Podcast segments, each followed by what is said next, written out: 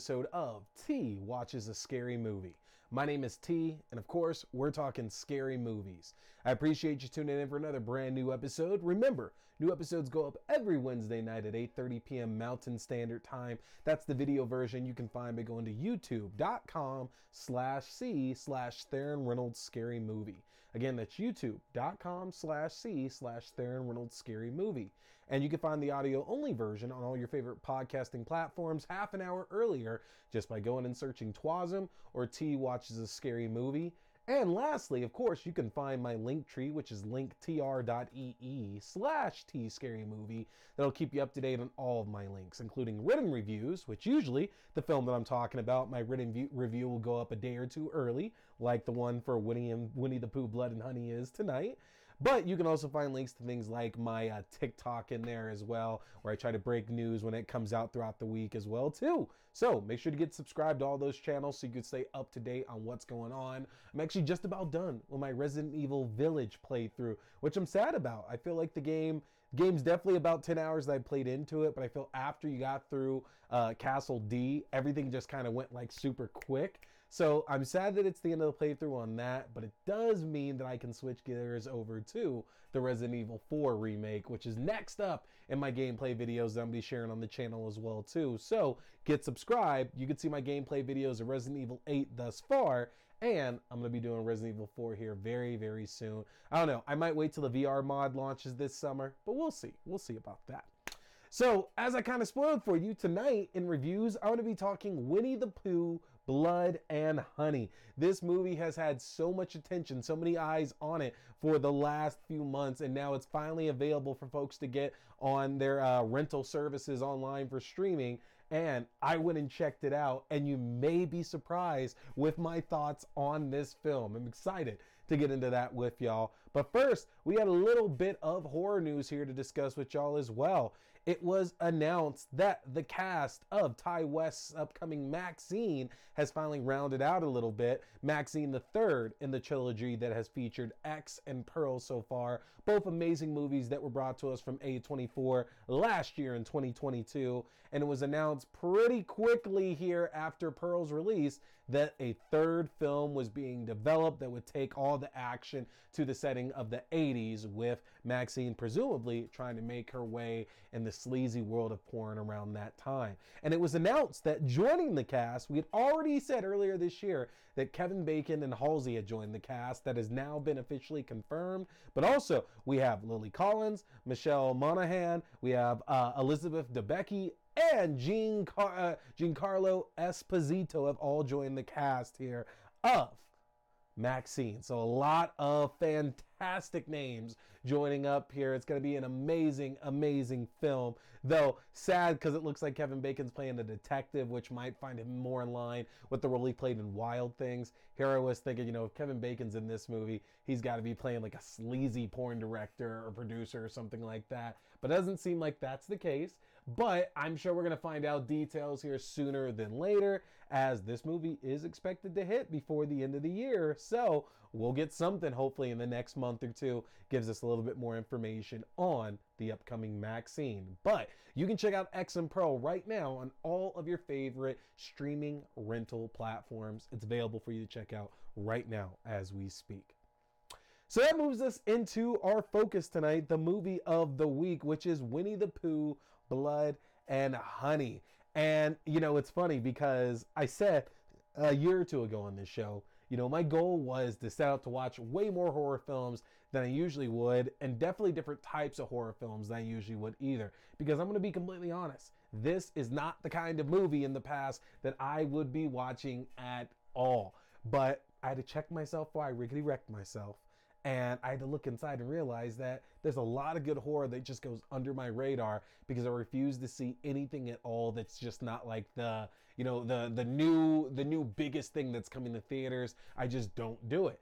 And uh, even though Winnie the Pooh had a marketing campaign that definitely let you know that it was out there, not one I was really pushing to see. And we got to make sure we're starting off on the right page with this, because uh, there's some hard truths that need to be admitted here.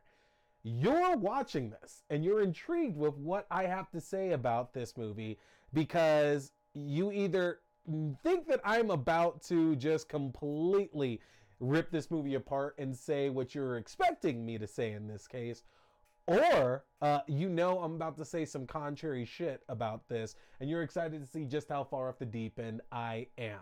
So let's just get it out of the way here. I enjoyed Winnie the Pooh, Blood and Honey. And take an even deeper breath now, because I enjoyed it a lot, actually. I, I weirdly enough really liked this movie. Look, if you've already written this whole concept off, then nothing that I'm about to say here is going to change your mind. Doesn't matter what I say. Nothing I tell you here is going to change your mind, because you're either on board with the idea of Winnie the Pooh, popular children's character, is now murdering a bunch of people, or you're not. It's as simple as that. And if you're not, I respect it. I understand it. It's kind of a hard hurdle to get over. But if you can get around that, Uh, that's good, because this movie does take a pretty big commitment from the viewer to get to the shocked and amazed feelings that I know I had coming from it, honestly. Um, but one that I actually think could be looked at, uh, looked at in a, uh, I, I don't know, uh, a positive, a positive light years to come. I actually, weirdly enough, think this is going to be a cult classic, and I do think this is one that's going to be mentioned years from now. Uh, Writer-director uh, uh, Rhys uh, Frake-Waterfield keeps the story painstakingly simple. Take the classic tale of Christopher Robin, Winnie the Pooh, and their friends, and give it a give it an ending of what would happen when Christopher Robin presumably had to grow up and leave. An idea that actually has been explored on the screen before. Disney actually put out uh, their live-action version of Winnie the Pooh entitled Christopher Robin a couple of years ago uh, that talked about what would happen when he eventually left and stopped hanging out with Pooh and Piglet and grew up, and what was his life going to look like at that point. And of course, Disney went with the tired but true formula of uh, he went through all these terrible things in a time frame that a young man would, and that it's up to Pooh, Piglet, and the gang to basically uh, remind him of friendship and love, to take him back to his childhood and replay that as an adult. That's obviously the route that Disney went. That's not the route that uh, Rhys Frake-Waterfield went with his film here, Blood and Honey, uh, because when Christopher Robin leaves for college, we're now set in modern times, Uh, Pooh and the gang are left to basically fend for themselves and end up making a decision that leaves all of them changed forever. And when Christopher Robin finally returns, Pooh decides that it is time for revenge. And you have to consider this. You really, really have to think about this when you're when you're hearing the plot of this film. We're the villain, not Winnie the Pooh. We're this not set in the Hundred Acre Wood, and we have all these characters that we've seen in numerous Disney tales before. Then this would likely be a horror film that you've already seen at one point in your life. Kid grows up to what we believe is uh, uh, they grow, grow up with what's an imaginary friend, and after feeling abandoned, the, that friend lashes out in a violent rage. That's absolutely a movie that you've seen before. You've probably even seen it recently, honestly. But again, what's catching you is that it's set in the world of Winnie the Pooh. And the thing is that Pooh never actually feels like it's trying to take advantage of its viewers. Honestly, I got the feeling that a lot of people, myself included, probably thought that it would be some kind of meta film where it's a part of pop culture, uh, or where the movie spends almost the entire time with the main character attempting to convince other characters uh, that these dangers are real. I think that most people who saw this and didn't take it seriously, like I for sure did not, probably was expecting something like that for whatever reason, because it seems like it's such a joke, right? Again, Winnie the Pooh in a horror film, how serious could this movie actually be? And it was refreshing to find out that they didn't try to use any of those like popular tropes that you would expect in a film like this. It's not meta. The, the Winnie the Pooh thing is not actually a huge plot point to the story at all. Uh, they actually keep the majority of this cast one hundred percent away from the lore that's following this film, which is an intriguing choice, especially in horror, because you want your characters to know what's going on so they can feel like they're playing some kind of significance to the story that's happening here. But there's not really this deep story that's going on with Pooh and Piglet and their murderous desires. Like, basically, they're upset about being abandoned by Christopher Robin, and now they're just on a spree for anybody that happens to end up in their way or even close to them. Simple story, doesn't need more, and I think even adding more to it actually would make this movie uh, movie fall more on the bad side, which in my opinion, again, it doesn't. This is actually a decent movie. Uh, we don't get enough time to focus on the characters having to consider their assailants and why they're being targeted or anything like that. We just know, hey, you're being hunted and you have the unfortunate luck of being right in the path of these killers. Get the hell out of there. And I think that also allowed us to not really have to focus on the one glaring aspect of the film that I think a lot of people are going to get stuck on, and that's that Pooh and Piglet are very clearly two large men in these animal masks walking through the woods. I know that's going to be uh, the toughest pill out of anything in this movie, I think, for folks to actually get over. Uh, because the idea is, if they're animals, if these are actually animals of this point here, then what the hell are we seeing? What the hell is actually happening? But I do have a theory, though. I have a theory that the animals of the Hundred Acre Woods uh, actually made a pact with a demon of some sort, and that would explain their bloodlust and human-like appearance.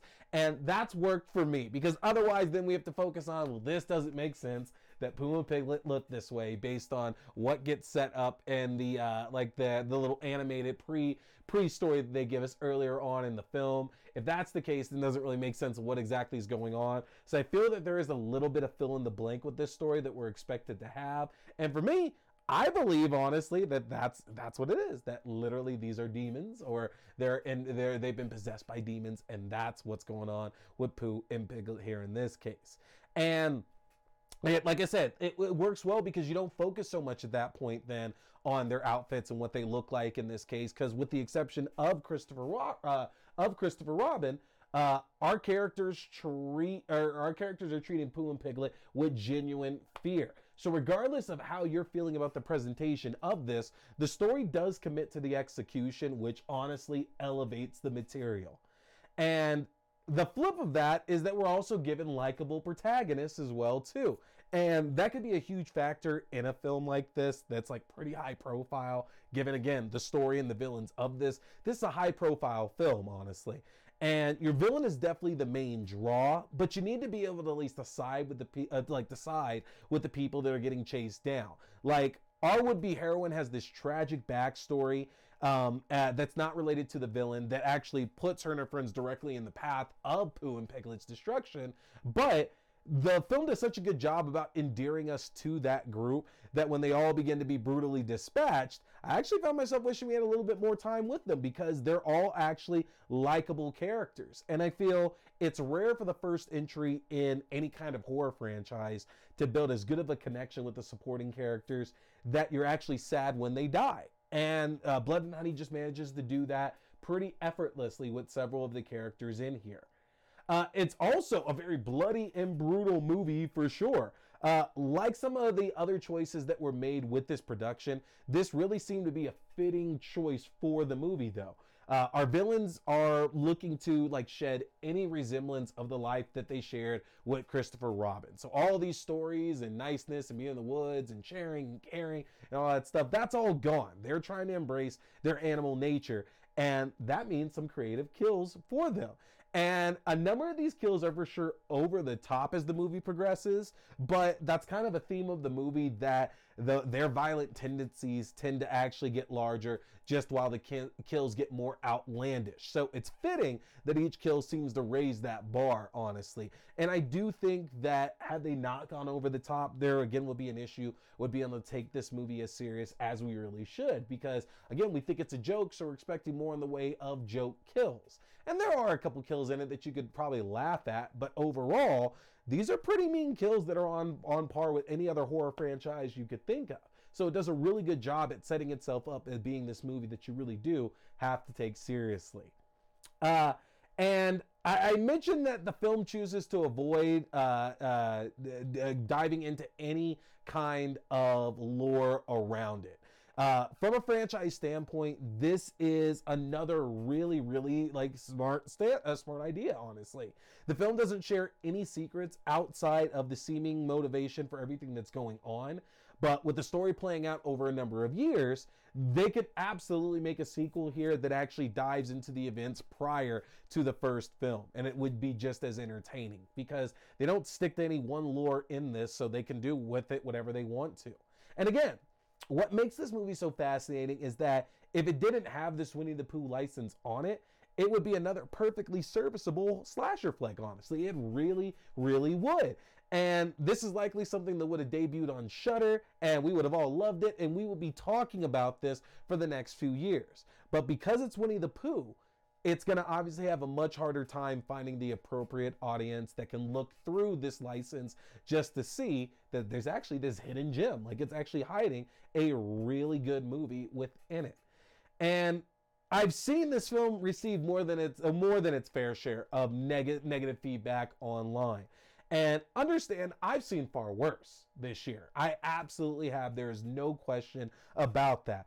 And even saying that seems like it's a slight on this movie because I really did legitimately enjoy this, honestly. It deserves the benefit of the doubt, uh, as it's not just a movie looking to take advantage of a beloved childhood character that most of us know. This is a year that we're having a lot of filmmakers take chances, especially in horror. There's a lot of new stuff being tried out. And if we're going to have these filmmakers take all these large swings at new concepts, why should this movie be any exception?